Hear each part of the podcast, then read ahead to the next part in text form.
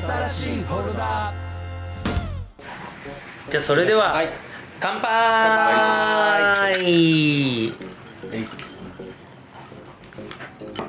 あー新しいフォルダということで。はい。はい。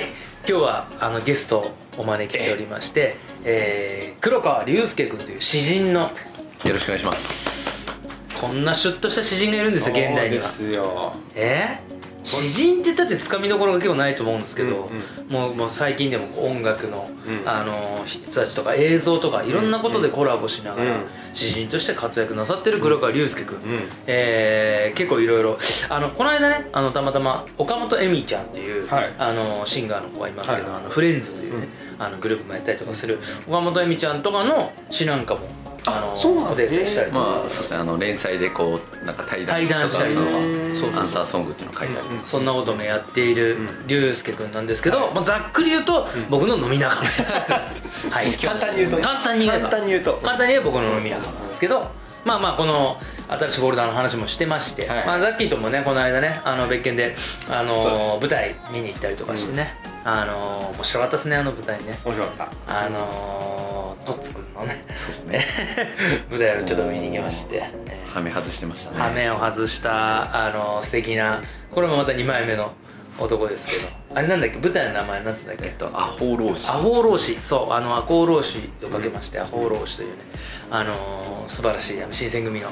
あーしん？新選組？四十えー四えー十忠臣蔵四十七士四十あの四十七の話、はい。うん、なんかも一緒に見に行ったりと感激なんかもしててまあお酒もちょっとはい。一緒にたしなめる中ですけども、うん。今日はこの新しいフォルダーでうん。しっかりとやっていこうかと思ってどんなおしゃれなやつを宿題にしてくれるの宿題だからね。そうそうそうどんなおしゃれなやつが来るのかなと思ったら、なんと「男はつらいよ」っていうね、来ました。来ましたよ。来ました。あの前回あの映画の方はねはいはいはいはい。公開あのちょっと前まで公開して、うん。公開してないかな50作目。やってるとこあるやってるやってるとこもあるかな、50作目というね、うあのー作品を。おかえりとらさん。ええ。おかえりとらさんをうん。ここでもかけましたけど、え今日はあのど真ん中の、そうですね。あのーかなりのあの旧作になると思うんですね、そうですね。ね。第13第13作。そうですね13ですね。うん。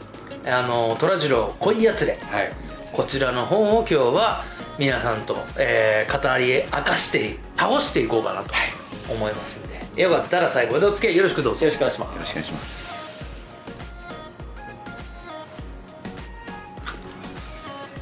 はい。うんというわけではいもうこれ。もうこのままこのま続きではいはいはい。そうなんですね、いやどなぜよと。いやもう僕その、おかえりとらさんの感想は聞いたじゃないですか、その以前のはいはいはいはいご一緒させていただいはいはいはいはいてであのお二人が今まで寅さんシリーズ見たことなかったっていう話だったと思うんですよ、うんうんうんそうでそうそうそうそう。僕あの「おかえりとらさん」見に行った時に、うん。あのこれ見たことない人ってどう思うんだろうって時におお二人の話聞いて、うんいや過去作品見たくなったって話されてたと思うんですうんうんうんうんよだからもう今日、うんまあ何度かそれの間にりょうさんに特にお会いしてるんですけど、うんうん過去作品見た2人の感想がもう聞くのが待ち遠しくて今日。そう。だって先にあっち見てる方が現代結構多いと思うそうね。僕はうん昔の過去作品見てた上でだったんでまずお二人の感想がもうん。うもうねずっと聞きたかったですね。どう思ったのかっていう。ちょ率直なところね。ああ率直なそうですね。率直なところね、うんまあね俺はあのなぜこれを知らなかったのっていう。いや知ってたはずなの知ってたはずなのになぜこうこんなに素敵なう。んもう正月をこれで迎えれるのは本当に娯楽ですね。うんもう。まさに娯楽中の娯楽っていうかエンターテインメント。でも俺ね子供の頃だったら分かんなかったと思うんだよな。俺もそう思った見ながらあで子供の頃の話じゃない、うん。言ったらねその第13作が何年、何年ぐらいなんだろうね公開が。いやもう。いやあれはもうさ40年は経でっしてょってこと俺5歳ぐらいの話だからそうなったらちょっとまださすがにね俺もあのー理解できるかどうかもわからない。だけど後のドラさんあのでも逆に言ったらもうあの頃にこの13作1974年。74年俺の生まれた年だよ。生まれ年生まれ年生まれた年。生まれ年。生まれた年。あこれなんか運命づけるねこれ。いやしかもあの、まあ、全だから49作かなこの前で出てあるんですけど、その中からその1本選んでくれって話じゃはいはいないですか、そうですこの宿題、ね。でちょっとだってそのあのこの間50作目「おかえりトラさん」を見てその話をリュウジしてしたらもうめちゃめちゃおすすめあるってもうなんか78本こうおすすめもらえたじゃないですかでこれを全部見てやりましょうってやるのはなかなかの宿題量になっちゃうんで泣きながらこう見ることになるんでまあ泣きながら見るんですけど作品自体は。まあだからちょっとねあの厳しいから悪いけど本当恐縮だが一本に絞ってくれと、うん。あの竜介君にうん。言って、うん。一本絞ってもらったら今回13作目、うん。いや本当時間かかりましたしいやその48中の1ってその例えばそうだよね。いやそうだよね。例えばその映画とかそのまあ本とか、まあ音楽でも言いますけど、うん。そのベスト10は選べると思うんですよ人。ってはいはいはいはいはい。一つってその、はい。トラさんってねジャンルだと思ってるんですよ、なるほど。映画の中で選んでってか、トラさんってジャンルだから、なるほどね。一個出せないそうね。ヤクザものアクションとかうん。あのドラマとかの中でトラさんっていうジャンルってことね。僕絞って絞ってあの78本お送りしてた上での それでもおまだそれをしろいや絞れと。仕事より疲れたっていう。もうやっとその階級に合わせて減量したはずなのにまだ絞れと。言ってきやがるのかと。なんかこうお二人がその「おかえりトラさん」見た上での部分と、うんうんまあ過去作品の部分見たその違いとか、うんうん。そのその辺がどうだったのかなってそのまあ過去作品見たいって思ったってお話があったと思うんうん、ですよ、で俺は結局それで実1本目2本目を見たんだよねもうその後に「あのおかえりとさん」を見て、うんうん。ここでかけて、その後普通にネットフリックスで今見全部見れるんで、いトラさんってシリーズになってシリーズになってますから。そうそうそう。そうそうジャンルですよね。あれはネットフリックスのスタッフもそうなっちゃったそうなっちゃうんだよね。それしょうがないな、あれは確かに。うんあのーなんかご言葉に語弊があったらすいません申し訳ない、うん。僕そこまでディズニーファンじゃないんですよ、うんうん。でもディズニーかけるの大変でしょ、んネットフリックスの中で、うんうんまあ、これから新しいコンテンツもしかしたら、ね、ディズニーも出すのかもみたいなこともあるわけだから余計に難しいと思うけどそれより俺はトラさんの方が見たいもん、うん。ああなるほどね。うん、ディズニー全部見れるっていうよりは、うん。トラさん全部見たいなっていうことの興味は俺はまああるかなっていうぐらいのものだったんで、うん今回のちょっと楽しみ。うん。まあ見たんですけど、はい。俺は一個気になることをその前にちょっと一回かけてし。はいはい。なぜ詩人黒川龍介君はうん。寅さんにはまったのかっていう。あトラさんの出会い。最初にいつ見たの？そうそう。おそらく18ぐらいだと思うんですよ。あでも結構ななんかうんもう分別がついてる時に。そうなんですよ。ね俺で俺18の時にトラさん出会っててもかもう。俺もないと思うんだよね。うんなんか分かんないいやなんかその当時、その18歳ってこう、まあ、進路を結構選ぶはい時代っていうか、そうだったん。ですよでその時に、その風天っていう言葉がこう、はいはい。はいまあ、仕事してないみたいな。でちょうどそのちょっと後でもそのホームレスのところに一時的にと寝泊まりしたりしてた時があったんですよ。えそのえ黒川龍介。そうあの川崎の河川敷の第三京浜ってところの下に結構なもううん。平米で言ったらうん。200平米ぐらいのうん。ビニールシートで囲ってこう大ホームレスの方がいて寝泊まり出入りしたりしてて。大ホームレス？大ホームレス。もうだからホームレスの王ってこと？王キンキングってことああの大きい方。大きいあ大きい方。敷地の広さで。大ホーム大大ホームレス。大地主みたいな大地主みたいな。大ホームですね。大ホームレス。うん。でなんかこう大地主とかけるとうん。18級ぐらいでこう仕事選ぶってなった時に、うん。そういうのこうなんで仕事しなきゃいけないんだろうって掘ってた時に、うん。風天の寅さんっていうその風天っていうのが、うん。どっかで多分その子供の時でもなんだかんだ見てると思うんですよそのなんとかロードショーとかで寅はいはいさんって、はい。はなんかいわかりますよ。ねもちろん認識はしてる。でそれでいや風天っていうか言ったらまあ本なんかね、ん。その日暮らしみたいな人が主人公になってる映画があるのかうんということで借りてきたんですよね、うんう。んで見た時に、これもうフリーランスのバイブルだと思って。ああなるほど。あこういう生き方あるんだ。だから僕そっから一度も就職就職したことはないんですけど、うんうん。それはもう寅さんあの時見てなかったら、うんフリーランスやってないっていうところでそこおーからだったんですよね。もう人生変えてる。変えられちゃってるんですよ渥美清さんには、すごいね。そうなんですよ。だから、まあ、い今言うとその、まあ、さっきお話ししたように、うんいやこの年になって見たから寅さん良かったかもしれないっていうところと一緒で、うん。そう確かに。18級で見た僕の寅さんと、うん今見るその今回おさらいで見たところが全然グッときたポイントがやっぱ違ったのはありました、あへーなるほど。全然違いましたね、へえちょっとねあの、彼の、うん。あのインタビューで、うん。まあ、さっき名前出た岡本あのえあのあエミソンちゃん、うん。まああのエミソンちゃんのあのとイイン対談してインタビューしてるところがあるんだけど、それがまあ大学が一緒だったでしょ大大学学一緒だったらしくって、で岡本さんはなぜかの龍介君気になったかっていうとこう大体あの自己紹介お願いしますって自己紹介こう振られていく時あどこどこ出身あどこどこ高校出身とか、うんどこそこ出身の何々ですっていうのが普通だったんだけど、うん。彼だけあの旅人のあの 黒川龍介って言ったらしいのよ、うんうんうんうん。だからそれがもう、なんだこいつっていうね感じになったらしいんだけど、もうすでにそこは、いやもうかなりだから僕その,、うん。その18でまあうん。高校卒業してから、自分でもちょっと働いて、うん。お金少し貯めてから大学入ったんですよ自分のお金なんでやっぱそこももう完全にやっぱこう寅さんの影響があって、うん。でなんかこう寅さんって身内にいたらしんどい人だと思うんですよ。その、まあね。なんか友達のお兄ちゃんとか、うん。ある一定の距離感だと面白いしうん。二人になる人だけど、うん身内だとこうちょっといろいろ大変、うん。でそれが自分に当てはまる時に、そのそういう意味を含めていろんなとこプラプラしてたんで、うん。大学にお金貯めていくっていうきっかけも本当だから寅さんっていう反面教師でもあった自分で金貯めて大学行ったの？すごい。まあ、今でもちょっと返し続けてはいるんですけど。なるほどねすごいな。寅さんってやった方ちゃんと就職してうん。普通にお酒こんな日々飲むこともなく、ね、ん。生きてたと思うんですけどね。まあじゃあそれによって出会う人出会わない人がやっぱだいぶ変わったんだいや変わりましたねねおそらくは。寅さんの道を選んだ。選んじゃいましたね。かっこいいと思っちゃったんでしょうね。そん中人生を受けたもうバイブルのような教科書ですね。車虎次郎その長い歴史のアーカイブの中で一個に絞ったのがこの13作目。恋やつれ。恋やつれ。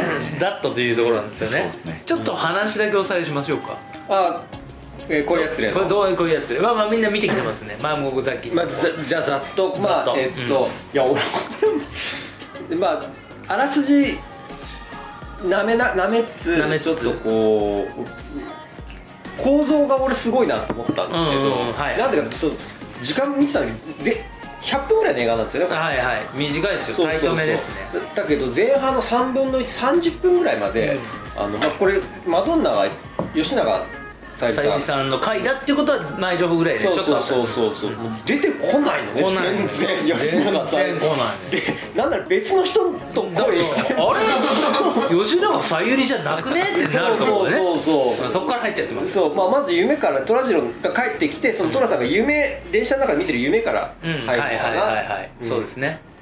うん。ででまあその絹代さんだっけ？そう。絹代さん。絹代さん絹代さんと、まあ、未亡未亡人っていうか旦那さんが蒸発しちゃって子供が2人いて、まあ、女手一つで子供2人を育ててるっていう女性と恋をしていたと、そう島根のねそうそうねう。ん方ですよね。でえっ、とまああのもうちょっとこん本人はどうなんだろう身を固めるみたいなテンションなのかな、うん。それでまああのトライに帰ってきて、あの柴又に帰ってきて、でまあ家族集めて大事な話があるっつって、うん。大事な話をし始めたと思ったら、もうみんなはもうその時には、あもうよついに、うん。うん。結婚の話だと。お兄ちゃんが結婚すると、うんうん。これがね早とちりの江戸っ子の坂だ。そう。うん。本当にね。三河屋さんに酒をあんだすね。三河屋ですよ。ね。サザエさんと一緒だ。そう。ね。そう。だちしょで集めじゃあどうどういうことなのって聞いたら、うん。まあまあ好きな人の話はするんだけどその絹代さん、でも実は結婚の約束どころかもう手もつないだこともない、ねえと。向こうがその要は、えー、と恋されてるってい自覚もあるのかどうか分かんない、でまあとりあえず一回じゃあ、あのー家族にみのこういう人を好きになったっていうのを了解してもらわないことにはうんって思ってたから話したんじゃねえかっつって、うんうん。それで、えーまあ家族で話しそしたらまあい妹と、あとは隣の社長さん、うん。タコ社長。うん。じゃあ私がついてくわ。っつって、はい。3人で、うまたどどこだっけ？島根。島根。島根まで行って、うん。えー、と絹代さん会いに行く、会いに行った瞬間に蒸発してた旦那さんが帰ってきたっていう事実をね教えられる。そう、ん。そこまで30分かかってる。かかってるもうね面白い。もうねもう面白い。もう面白いね。もう面白い。この時点で、うん。そっからえっ、とまた旅に出る 焼け酒を飲んでね。そうそうそう。タコ社長と一緒に焼け酒を飲んで。旅先で島ででも焼け酒飲んでその後翌日起きたらもうさくらに手紙が添えてあって「ああんちゃんはちょっと 旅に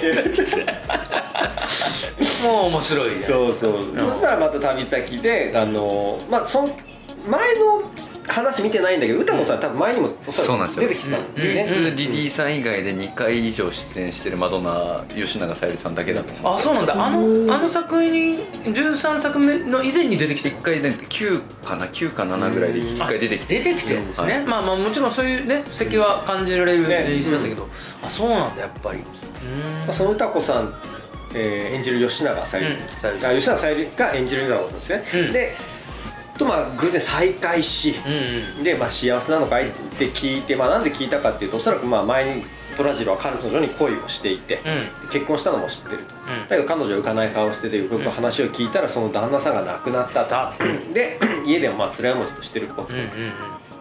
じゃあ何かあったらその柴又葛飾柴又のトライにおいでと、うん。よくしてあのやるからって言って、それ言い残してあの虎次郎はまあ旅を続け帰っていくわけだけど、うん。そしたら本当に吉永小百合がやってくると、うん。で、えっとまあ、彼女はお父さんとの間にまあ圧力があってお父さん小説家なんだけど、うん。まあ、有名な小説家なんですよねそうね。うん。でえっ、とまあお父さんとは会ってない、うん。けれどもまあトライに身を寄せて、えー生活を始めた、うん。で、まあ、彼女の夢は、まあ、自分で仕事をしてその仕事ってまあ今でいうとこのなんか介介護かな、うん、的なね仕事うん介護って言うんですかねうんで、まあ、子供たちあの、ハンディキャップ持った子供たちとか、あとご老人とかの介護。で仕事先探してるんだけどなかなか見つからなくて。でそんな話を聞いてた虎次郎とかもう仕事なんかしなくていいよと、もうとこの辺でもうフラフラして、あの花を花でも摘みながら。花でも摘んでってのがいいよね 花でも摘んでっていうのがあったね。そうあれよかったそうそれでこうまあまああのもうフラフラしてりゃいいじゃねえか、うんまあ、ただ彼女としては、えーまあ、自分は仕事をしたい、うん。自分の仕事を見つけたいみたいなことはね。うん。ちゃんとしたね。うん。でまあそんな中でこうし一回幸せ談義幸せ談義？あしするね。幸せ。って何かなっていうね。幸せって何かなって言うと愛って何かな？って、まあ、うん2つ大きなテーマがその中であって、うん。まあ、それぞれについて家族で話すんだけど、まあ、結果こうあれ？トラスの妹なんだっけさくら。さくら。そうそう。さくらがえっ、とさくらさくらでお父さんに会いに行って、うん。歌子のお父さん小説家に、うん。でまあお父さんすごくまああの口下手だけど真摯な人っていう感じで、うん。まあ、イメージで帰ってそうそうそう。実は優しい、うん。まあ、2人は会って話したら解決するんじゃないか。って言って帰ってくるんだけど、うん。それとは別個で寅さんもまた会いに行くわけですよ、うん。そしたらまあまあもうぶちかまして帰ってくる頭ごなしにね「お前堅物のおじさんよ」っつってしっかりと娘に頭かけねえとみたいなことを言って土下座しろみたいなむちゃくちゃなことを言って床床がザラザラすんなもん掃除してねえなって。掃除してねえのはねいい小説なんか書けねえようん。書けるわけねえだろみたいなことを言って。卑猥な。ななんてかわかんないけどエロ小説え書いてんだろうとかうん。めちゃくちゃなこと言う金のためにみたいな。そうそうそうそうそう。それで帰ってきたらその話をまあ知ったさくらがまた怒って、うん。もうお兄ちゃんはその歌子さんのこと考えてるんじゃなくて自分の幸せなことで考えてる自分のね家の2階に住まわせてうん。自分が楽しければいいってことなのよ。うん。で怒られるさくらにそこにやってくるのがお父さんですよね、うん。その歌子さんのお父さんがわい。ざわざそのトライにやってくる、うん。そこでってことですよね。そう。でまあとまあ寅さんにまあ言われてちょっと考え直してでまあそこでこう涙涙のまあうん。2人の再会があり、さうん。2人とその歌子さんとお父さんの再会がありで2人は和いし、若いし。うん、そして、えー彼女は歌子もね。そう大島。い伊豆大島のね。に、まあ、職場を見つけ見つけ行くことになり。はいそして虎次郎はまた失恋をし旅に出ていくっていう、まあ、ざっくり言うと、はい、うんそういう感じざっくり言うけどでもこれがほぼ全てなんだよ。全てです全然全てですプロットとしてはそんな複雑なあらすじじゃなくてないですないですうんないですだけど俺はもう感想いいですかはいどうぞもういきなりさっきこの竜介君が言ってたその違いどこかっていうのは、まあ、さっき言われながらうん違いどこだろうと思ったんだけど、もうねド頭からちなんかだ前は初めて見た時はこうあのちょっとドラさんってどんな映画なんだろうと分かんなかった。し、うん。あとほらあの映画50回目の寅さん自体もうん。前のほら監督とうん監督のとなんかそうそうビーフ ビーフが？あったから横尾忠則と監督のこうビーフあったそれが、ね、これは使ってみたいねっていうこともそう。ねさ例の入り口だったんで、うん。はいはいなんかいろんな別角度の興味とかもあって、で見てみてでなんかそしたら始まってみたら桑田佳祐さんが歌い始めるあれなんかもうえこういうどえ何寅さんってうん。クエスチョンマークで始まった映画なんだ、うん。あれは、まあ、結果面白かったんだけど。だけど今回全部知ってるから、もう寅さんの始まりからもうワクワクしてるわけ、うんうん。すげえニヤニヤしてんのもうなんか。のっけがね。のでも寅さんの好きになっちゃってるから、うん。もうちょっとした所作とかこう顔つきとかががもう面白くて。まあしょうがないね。もう出てきただけで拍手ですよ。そう。そう。マイケル・ジャクソンみたいなことでしょ？そう、うん。もうそういや本当そう。っていう感じの。いやーって。うん。でなんかあのー夢落ちっていうか初め電車に揺られててこう、うんうん。右に左にこはいはいはう寅さんがこう右の人のお客さんに肩を預け嫌がられ左に預けって言ってバッて起きたらちょうど川を渡って渡ってた。で「お荒川か」みたいなことを言ってでなんかねそのセリフもすごい良くて、ん。なんかこうそっからと始まっていったからそうもう一回引き返せばいいやっていう。そうそうそうそうそうそうそうそう。そうそうそうでもなんかもう全部そっからなんか飽きるシーンも全くなくー。全部新しい発見っていうか前回はほら細切れっていうかいいとこの組み合わせだったからしっかりした尺で見たことがなかったんだけどうん今回一本まるっとしっかりした尺で見たら、まあ、虎次郎ってキャラクターもそうなんだけどあの絵の撮り方っていうかあのもうもう本当テレビで見ながらもう何枚も携帯で写真撮っちゃったあけどわこの絵？そうそうこの構図？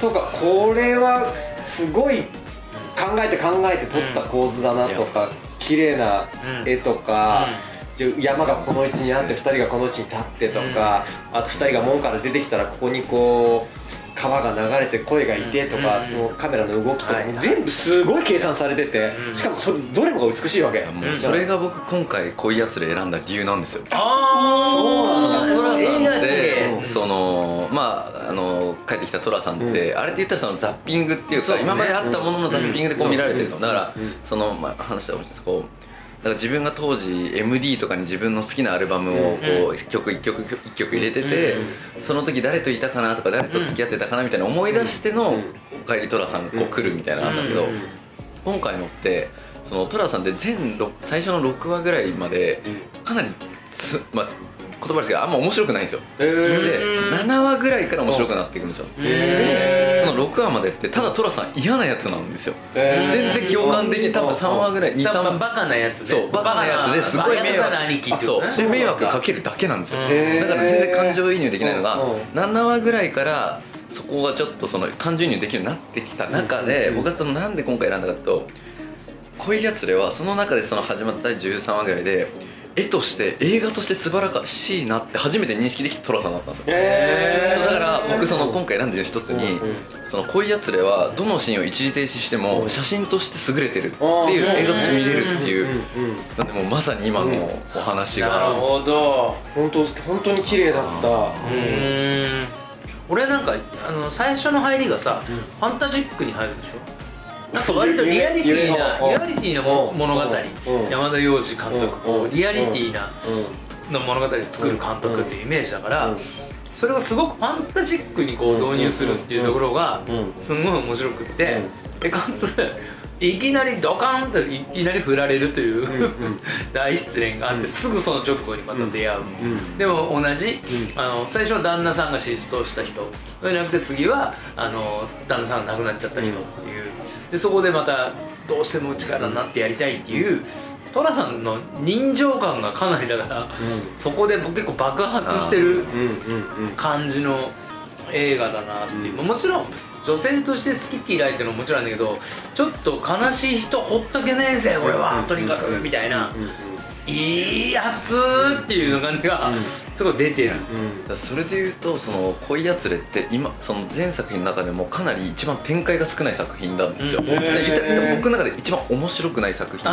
正直で言うとだ今回の「恋やつれ」でいけたら他とんでもなくもっと面白いんですよ。えー、話が。恋やつれは言ったらその吉永小百合さんとのことと、うん。あの義のお父さんのことぐらいしかないんですよ、うん。あの絹代さんとの最初の未亡人とのくだりはあんま掘ってないんですよね、まあね確かに。他のへ話ってまあその13以降ってもっと複雑に絡んでいくんですよ。いろんな人が。ん。でそこで全部あの寅さん節が全部に出てった上でうん。その回収していくって形なんで一番今回余白ある一編を選んだっていう俺でも味わいい深いと思ってるすごく。あうん、で結局さあの最後のね、うん。このオチとしてはそのももちろんあの大島に会いに行くのかなって思うじゃない、うんうんじゃなくて、うん。その絹代さんにお絹ちゃんに会い会いに行ってんだよね、そういうところもさ、なんだろうそこ救ってえけど、そこを救ってくのがこの男はっていう、結局こいつやっぱりその悲しかった人が幸せになってうん。よかったね。自分じゃないんだよねやっぱなん結局ねみたいな。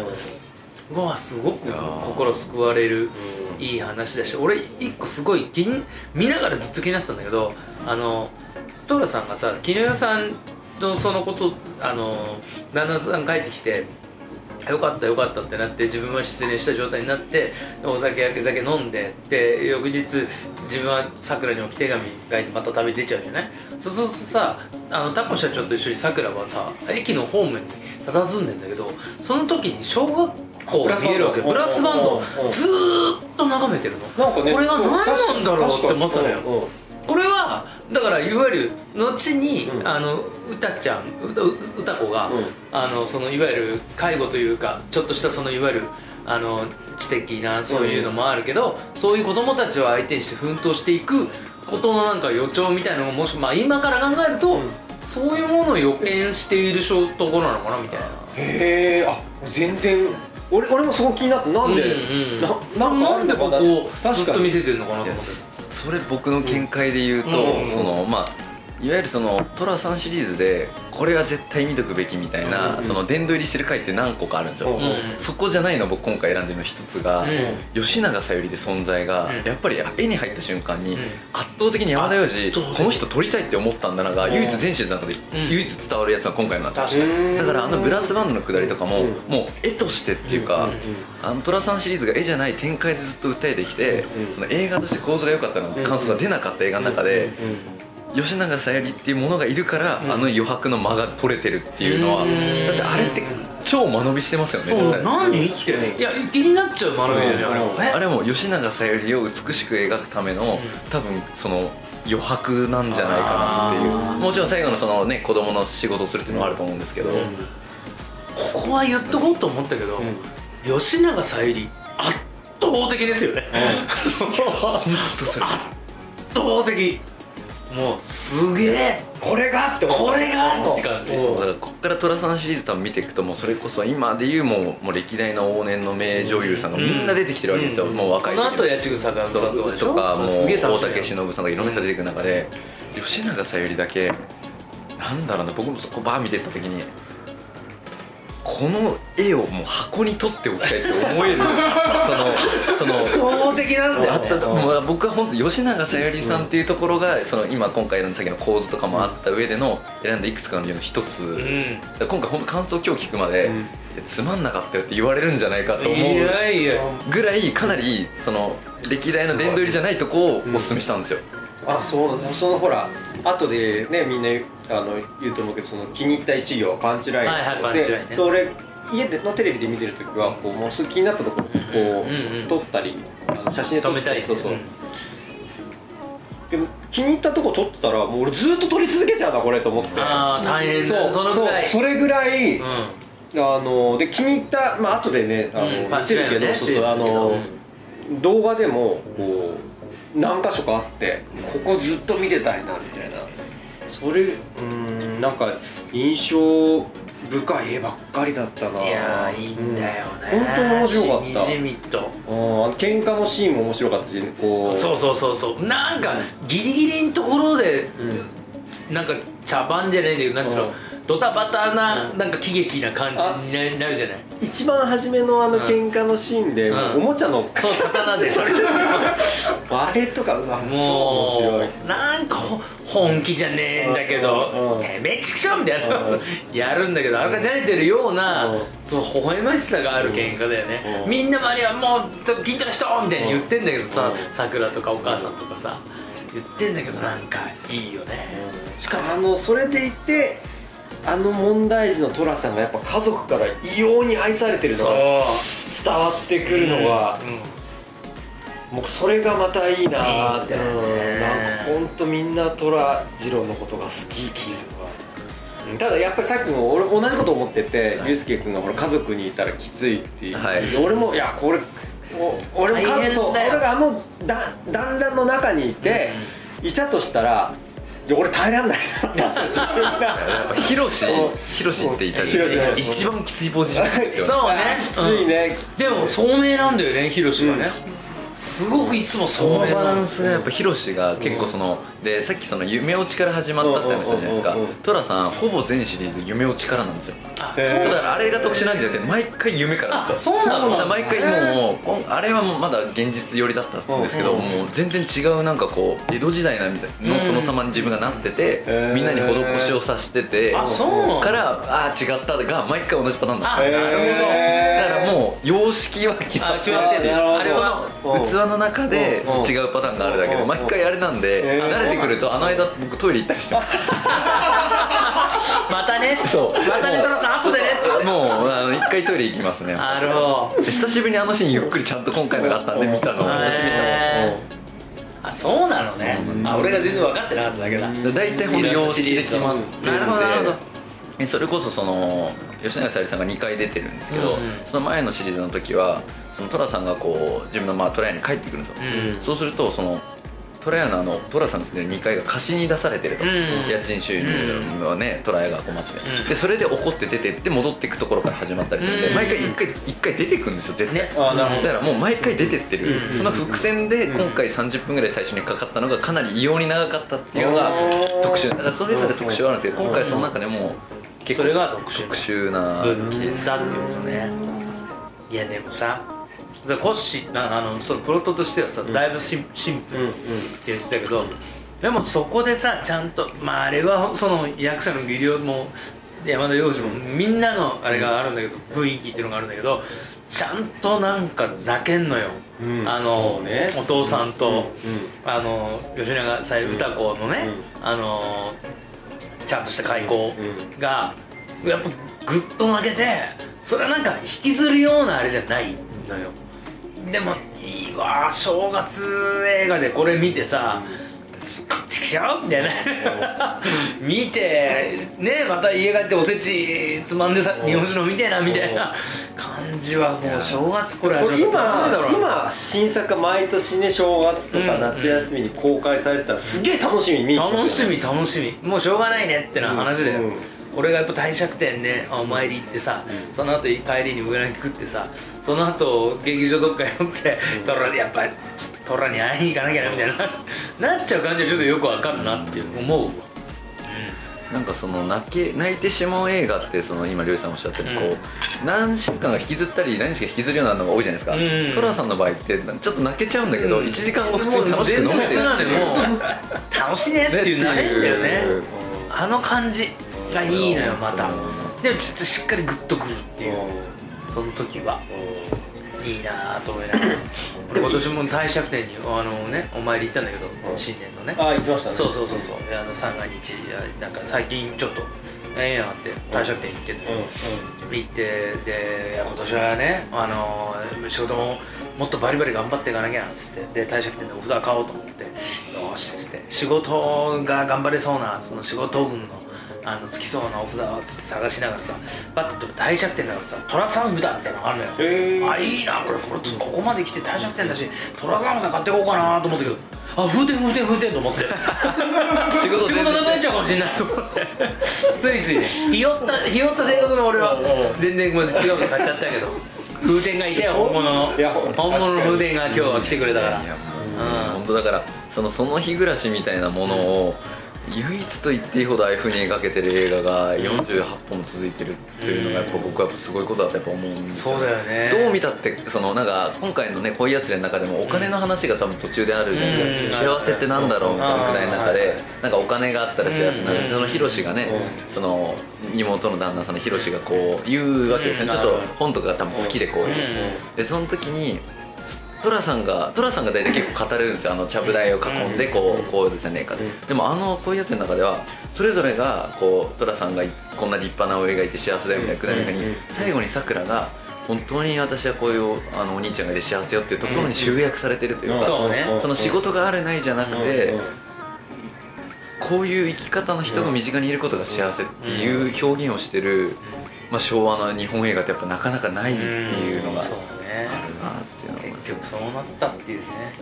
どうですか流れあの最近見てた映画がやっぱ濃いものが多いというか、うん。まあ、ちょっと前は戦争だし、うん。君そうね。191こじゃなう大どんでんん返しみたいなのもあったり、うん。人が死んだりヤクザだったり、うん。な中でうん。すごいこういい薄薄味っていうか優しい味っていう感じの人情みたいなところでね。が見れたのがすごい良かった。なんか、こういう本当にちゃぶ台囲囲んでる感じの。うん僕久々に自分からお酒飲んで見た映画なんですよ、えー。普段みうんお酒は飲まないで映画見るんですけどうん。トラさんも一回見たんでトラさんだろと思ってうん。これは一緒に見させてこう飲ませてもらおうみたいな気分で見れたのはすごい良かった。ワシントンワシントンの話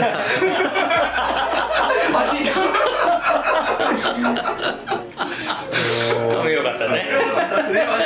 ワシントンいやトラさん見た後絶対酒飲んじゃうんですよね。ああわかるわ。あれ本当禁酒期間ダメですよ。ダメだよ。あのね酒が本当にうまうそうなんまですよねそう。うまそうだしね。飲んじゃう。あれで公開の正月にやってたわけでしょ大体。うん。なもう酒飲む得意じゃない。うん。でキャー飲んじゃうよね。あらいいよね。ってところでそろそろいきますかパンチライン。にパンチライン。パンチライン。はい私どうしようかな。どっかどうかいきます？あでもね俺ちょっとパンチライン前にうん。一個、うん。これちょっとみんなどう思ってるかわかんないんだけど俺一個気になったのがあって、吉永小百合めちゃくちゃ存在感があって、はい。美人美人。だし絵もお持ちなんだけどこいつでも昭和だよなって思ったから見たんですよ。ああなるほどね。そうあのうん悪意のないうん。悪女っていうか、うん。家があった性能をしてらっしゃるね虎次郎がこうも分かるでしょ好きなのああまあねまあまあそうだ分かるだから君もそうな多分その、うん君とのね接し方は出てないんだけど、きっと分かってなかったらちょっともうおかしいぐらいもう隠せてないでしょ彼、うんうん自分の好き。ダダ漏れでしょ。ダダ漏れダダ漏れ。にもなんだけどもうそれに気づかずでしかも仲良くしてもら仲良くしてお世話になるわけでしょ、もうなんかいや途中途中まですごくこう 全然気にしないで見てたんだけど、そう思い始めちゃったらこいつあれビッチなんじゃないの？ってちょっと思いすげえ綺麗だけどだ昔の映画だしだから現実感として遠いところにあるんだけど、うん。これ現代版になって、うん。これであった。そうとすだからそのるならば吉永小百合役を誰がやるかわかんないけど、うんうんうん。それ見てたらあれこいつビッチじゃんって俺思うんじゃないかなと思って。マジでエリカではないと思う。9割のマドンナがそうなんですよ。出てくるその。まあねしょうがないね。全員気づいてくるのそう。そうなんそう。だからさっきの寅さんのさうん。薄味の話につながってるんですけうんどそのそこが現実味のある女の人だとうん。一瞬見逃すとその機微で展開変わるじゃないですか。うんうんうん。全員気づかないマドンナで構成されてるからうんどのタイミングで取り行っても変わってないですよ展開が。だからビーチかどうかって全員気づかない関係じゃ変わんないんだ変よ。ねわんない想像の世界だけどリリーだけがじゃあは違うんだっていうですよこと違うんですよ。そこだけが違うんだ。だから濃厚なうん濃厚な。濃厚接触。うん濃厚接触。話題の。でもそれ以外はもうじゃああのまんまなんだね。でまあちょっと展開が違うパターンはあるんですけど。いやそうだからでそれで見てってで逆もう一歩だから踏み込んでみると寅さんこんだけいいやつなんだけど女見る目ないんだと思ったんですよ。うーん。なんかこううん。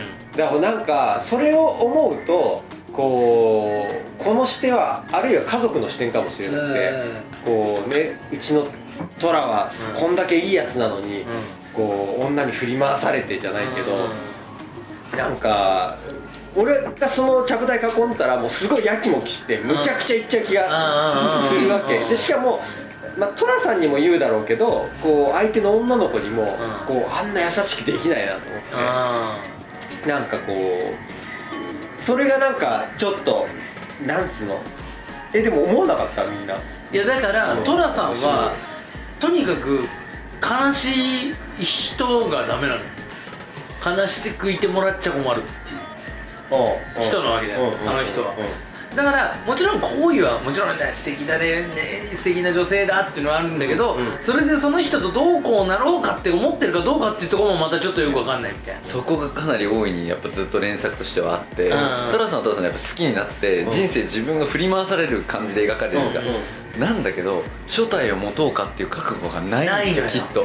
そのそれが今回た一つだけだとあれなんですけど毎回その踏み込むことはしないんですよだ結局自分が風天としてプラプラ今回のシーズンでも、ね、なんかその寅さんこの後どこ行くのってあの最初の方のバス停でもう見送るシーンがあるんですけどあの時にどう見て旅に出れて私もいいなっていう時にそこでバス停に止まれない男なんですよ、う。ん、あそこで止まって、もうちょっと腰を据えるかって言ったら結局ボールをどっちも持たせた状態でずっとやっていくんですよ、だからその僕ら男が見てピッチだって思うところがありつつ男のその自由でいたいっていうその、余白がめちゃくちゃ残ってる。だからいや分かった今言われたことあのシーンもすごいそっからちょっと後にあの東京に帰ってきてさ、でなんであの時歌子さん残ってって言わないのよって言ってたじゃない。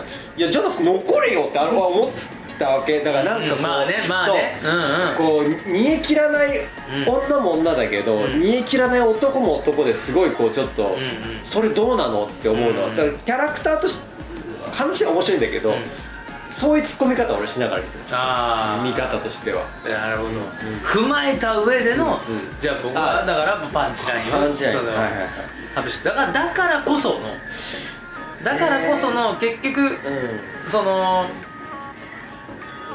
うん、なんかすごいなんか可愛いとこで言ったら本当にあのなんだろうあのでも俺ここまでそのきっかけなんだけどすごくいいなと思うところのきっかけなんだけど、うん、そのあの歌子がさ初めてあの寅さんのとの家にやってきてあの大借店の。でそう虎屋にやってきてでみんなで食卓を囲むじゃない。その時にわーってバカ話するじゃない、うん、そしたらさあの記念撮影の時もそうだよね。っつってあのチーズっていうとこをなんでこんな顔してんだって。俺チーズって言うと思ったらさバターって言っちゃったんだよみたいなことを言ってわーって笑ってる中あれ？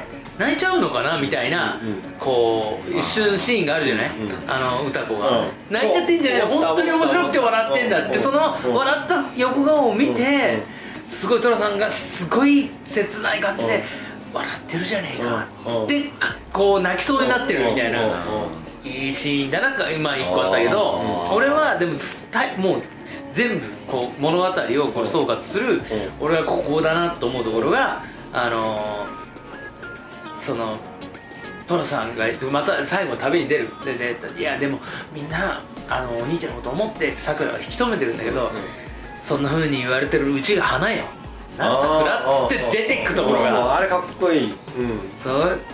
でさらばと言わずにねまたね、うん、いつもなら、ささらばみたいな感じで言ってるところが、そんなふうに言われて「なあさくら」って終わってるとこも俺は。あのさくらもあばよじゃねえあばよと言わず俺あんな妹欲しいもんってみんな思ってると思うけど、あんなに妹から愛されるってどんな気持ちなんだろうと。思って、いや。うん、本当その今の話で言うとその、みんながね気づかないうちにいけるわけですよ話そうそうそうそうそう。で寅さんってそれ以外には潔さゼロなんですよ、うん、常に後ろ髪引かれてて中途半端なのに旅にはすぐ出れる。だから今回のあの50周年記念のも「ただいま」っていうために旅に出るみたいなコピーだったんです映画が。そこだけの強さがある。そうなのあそこ後ろ髪引かれない。でだってお父さんねおじちゃんおばちゃんに挨拶したいだろうし、うん、なんかね名残を作りたい、で女のためにはね引きずるくせに、あそこだけめちゃくちゃ遅いんですだそこの都政人っていうとこだけの価値。俺の帰り際と一緒なの。領事 通称領事帰りね最近てる。いや。確かに。最近僕が学ばせてもらってる領事帰り領確かにあれの借り方はマジで領事帰りと一あわ緒よですよ余白ゼロ。余白ゼロ。すぐ帰る気づいたらいないっていう。それ確かにそれですよ。そうだわ。なあ。名残惜しんでなんかいられない次の店俺は待ってるあ次の店に行くね。潔さだけが寅さんの唯一の一つの潔さそうんなでね。ねうん。だから俺はそれかなそんなふうに言われてるんじゃないのな桜って。あれはいいいいなと思ったね。俺はね合ってんだろうなと思っちゃうんだよ俺どこだ？うーんさっきちょっとさっきちょっと話も出てたけど、辞典がいくつかあるんだけど、まあ、まあこれだっつうのはえっ、とさっきちょっと話してたさくらと歌子さんが話している、まあうん。愛についての話で、まあ、歌子さんが、まあ、あとは吉永小百合が、うん。まあ、だけどねっつってさくらにいくら心の中で思っててもそれが相手に伝わらなかったらそれを愛情って言えるかしら？うんうんまあ、なんかこれ一つのまあ今回のテーマじゃないですか、うん。まあね。彼女はまあお父さんとのんやり取りで、うんまあ、お父さんと実際彼の歌子のお父さんに会ったさくらがえっ、とあ本当はお父さんとは口下手なだけでん。愛情を持って、うん。えっと娘に見守ってるんだなって理解しているんだけれども、うん。当の歌子からすれば、お父さんから愛情をかけられたことはない。あの人には愛がない。なぜなら、あの言ってくれないから言ってくれないしわからやってくれない伝わってない。うん。そしたらそれは本当に愛って呼ぶのかしらって、うんまあなんか、まあ、そこはたどうなんだろうと思いながら一方でまあ見ながらじゃあその逆ってどうなんだろうとも思って、どういうことかっていうと,、えー、とじゃあ愛してるっていう言葉さえあればあのそこに本当に愛はあるのかっていうのもまた逆説的に解いてるじゃないですか、中身は空っぽかもしれないけど、言葉さえあればそれは愛なのか、うんまあなんかそれってこう非常にかん、うん、なんかそれずっと考えながら映画うん。ずっと見てた気がして。ね、しかもその今柴崎さんがピックアップしたそのセリフあるじゃないですか、その愛伝わらなかったらっていうところは、そのおかえり寅さんにも続いてる全40それも入れたら49作品に続いてる僕セリフだなと思って結局寅さんってうん言葉にしてないから伝えてない全員そうだからその、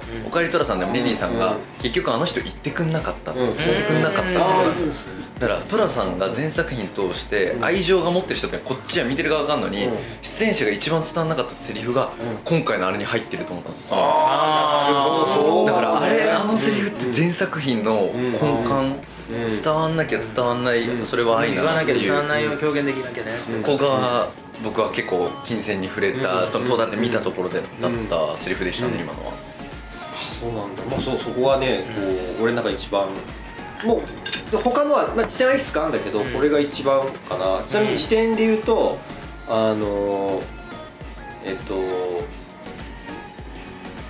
君代さんに旦那さんが戻ってきたって、うん。まあ、実際振られて3人旅してるでしうん。ょさくらと寅さんとタコ社長と。でその夜タコ社長とうん。えっと寅さんは、うん。まあ、もう失恋で飲みに行ってるわけだよね、うん。でさくらがうん、えっと家に電話をして、うん。えっと旦那さん、うん。なんだっけ？前田銀ね。そう。ね。ヒロシ。ヒロシに、あの今これこれこうなってるって話をしたら話してる途中でこう「うん大体想像つくよ」っていう そうだ毎回同じのパターンっていうね。いいね。そうですねありましたね。いいね。あ想像つくんだ。っていいねもう毎回同じパターンそうだからその様式があるっていう前提でのヒロシっていうこのなんかクールな感じ。俺あいいなと思って。ヒロシがその前作品として一番いい男の説はありますね。ねやっぱね。そうだよね。うん。頭もね切れてちゃんとね。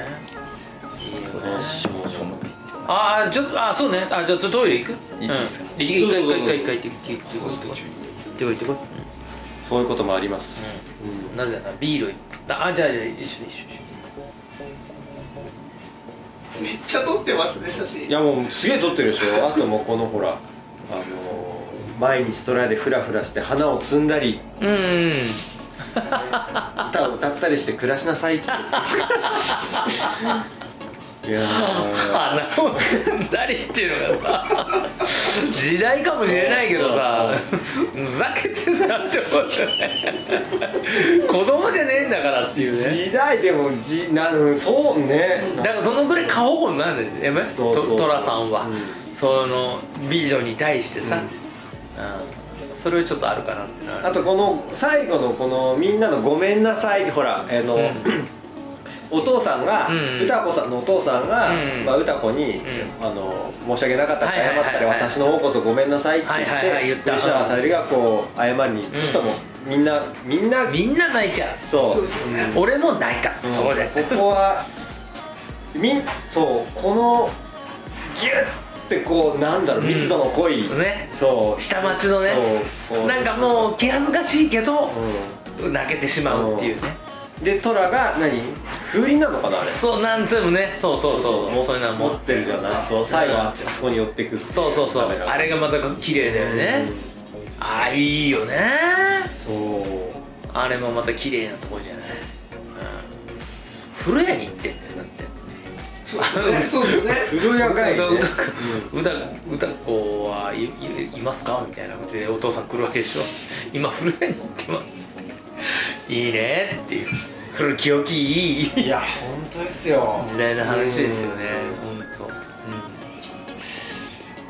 ちょっとトイレ前に聞いちゃいますか？ちょっと流れ君のパンチラインを、僕は、うん、あの「おかえりトラさん」でも出てきてた、うん、あの歌子さんが来るっていう電話かかってきて来るまでの間の、あのトラさんが「そうださくらお前の亭主は死んだことにしろ」ヒロシお前は即刻しねって言ったらあそこ。まあいい面白いことね。であのさくらが何言ったか覚えてないですけど何か言った時に「黙れ貧乏人」あれはあえ何やったと思うと思ってあそこ見直しました。面白いよね。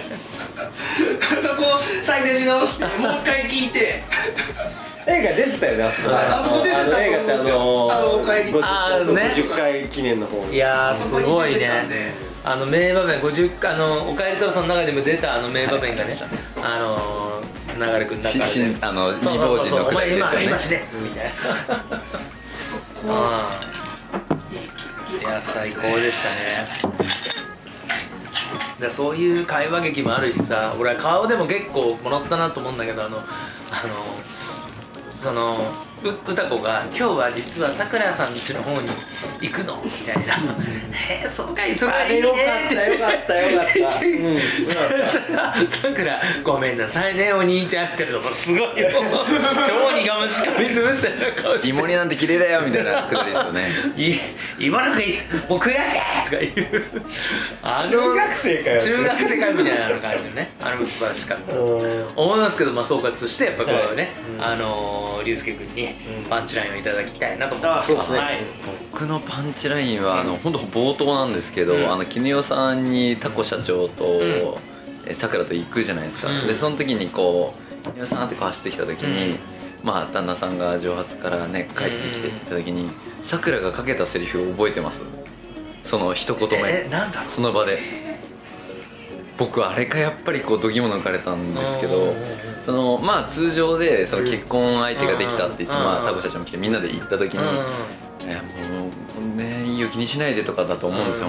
その時にさくらが一言目にすぐ行って寅さんにかける言葉が「お兄ちゃんよかったね」だったんですよ。その身内が結婚ようやくもう問題児が結婚できるようになった時にもうね一族総出じゃないけど行った時に、うん、あの旦那さんが帰ってきたことに対して妹が「お兄ちゃんよかったね」って言える。でそれは寅さん黙ってうなずいて気まずそうにするんですけど、それがやっぱ「男はつらいよ」シリーズの中でも僕は男はつらいよにつながるんですよ。なるほど。だって人の幸せを願うってことの寅さんで言ったら一番良かったねなんですよ。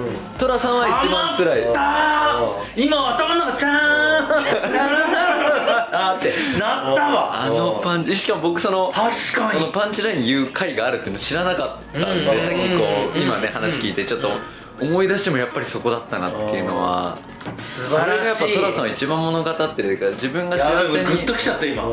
寅さん自体が幸せになるかどうかよりも寅さんを取り巻くそのあの虎屋の人たちは寅さんを介して幸せになる人を寅さんが見守ってるっていうのが分かってるからのあのセリフっていう。よかったねあれがあの他のセリフ一回も挟んでないんですよ。次に出る1個目のセリフがそれなんですよ。お兄ちゃん大丈夫とかじゃないってことね。お兄ちゃんよかったねの後の駅でのさっきのブラスバンドなんですよ。なるほの後に出てくるど。予感してるわけだ。吉永小百合の登場を。でしかも最後のラストシーンも ラストシーンの最後の言葉も多分あのー、幸せそうな姿うん。見てたら、うん。ででほら君代さんとうんうん家族が、うん。で結局そこも虎次郎が見守っててそこにまた戻ってくじゃないけどまた会いに行くそうなんですよ。そのサイクルっていうか自分ねああそれはいやもう虎次郎ファンがこのポッドキャスト聞いたら、おめえら今頃何言ってんだよ。まあまあそう。ぐらいの感じのことだよね。だけどそれだろう虎次郎は。よでもこの恋やつれはかなりその中でも得意なケースなんでこれで話したらものすごく良かったのよ。そのトラジロシリーズ好きな人でもその回行ったかって多分思ってると思で本当に僕は思うのはその絵としての特別な回ですね。その映画っていうその、例えばそのコッポラの映画見た後でも見れるにる寅さんシーズンの唯一の映画ぐらいに思ってる。とにかく絵力の強いやっぱあの花火のシーンが最後にあるとあんだあんな今ねえよ。じゃないですか。あんなすごいいお庭ね。あの玉な玉川の花火でしょあれもうこの辺じゃこの辺で。っての話。や僕あの一緒に花火見てる絵はもうあれわざわざスクリーンショット撮るためにうん。ビデオとか借りてうん。切り取って LINE のカバーにしました。あまあ今ちょっとあの「ゴッドファーザー」で上書きしちゃってるんですけど。いやでも確かに素晴らしいよねあの絵は。俺もあそこはいいシーンだな。だから人情っていうだけの映画じゃないうん。底力を見せたのが「恋やつれ」っていう。風情がありましたよ最後は吉永小百合の一番若かりし的なところの浴衣姿まで見れるという、でそれは最高の画画質で見あ画質というかあの絵で見れるっていうことであるならばこうやってねあの音声であのガチャガチャ言ってますけど皆さんぜひそうですね。見てない方はぜひご覧になって、で見た方ももう一度ご覧見直して見るっていうのもよろしいんではないかなということでね、今日の本編は、えー、詩人黒川龍介君をお迎えしてお届けしました。また来週ちょっと予告としてはですね、はい。これもちょっと名作に踏み込もうかなと思いまして、はい。あの僕も全然まだあの見てない初見のあの宿題映画としてあのたまたまねちょっとこの辺であの伝説のあの素敵な酔っ払い。そんな人にも勧められたし、はい。でではい。とある番組であの松本人志さんも、うんうん。これは本当素晴らしい映画だとうんお勧めしてていた映画ということで、はい。ちょっと一回これを宿題映画にさせてもらいまして「えーペーパームーン」とい。う映画、えーこちらを宿題にさせてもらいますので皆さんよかったらどうする？ご覧になってまた来週。あら、まあ、次の次回の放送、えーチェックしていただければと思います、本日はありがとうございました。ありがとうございました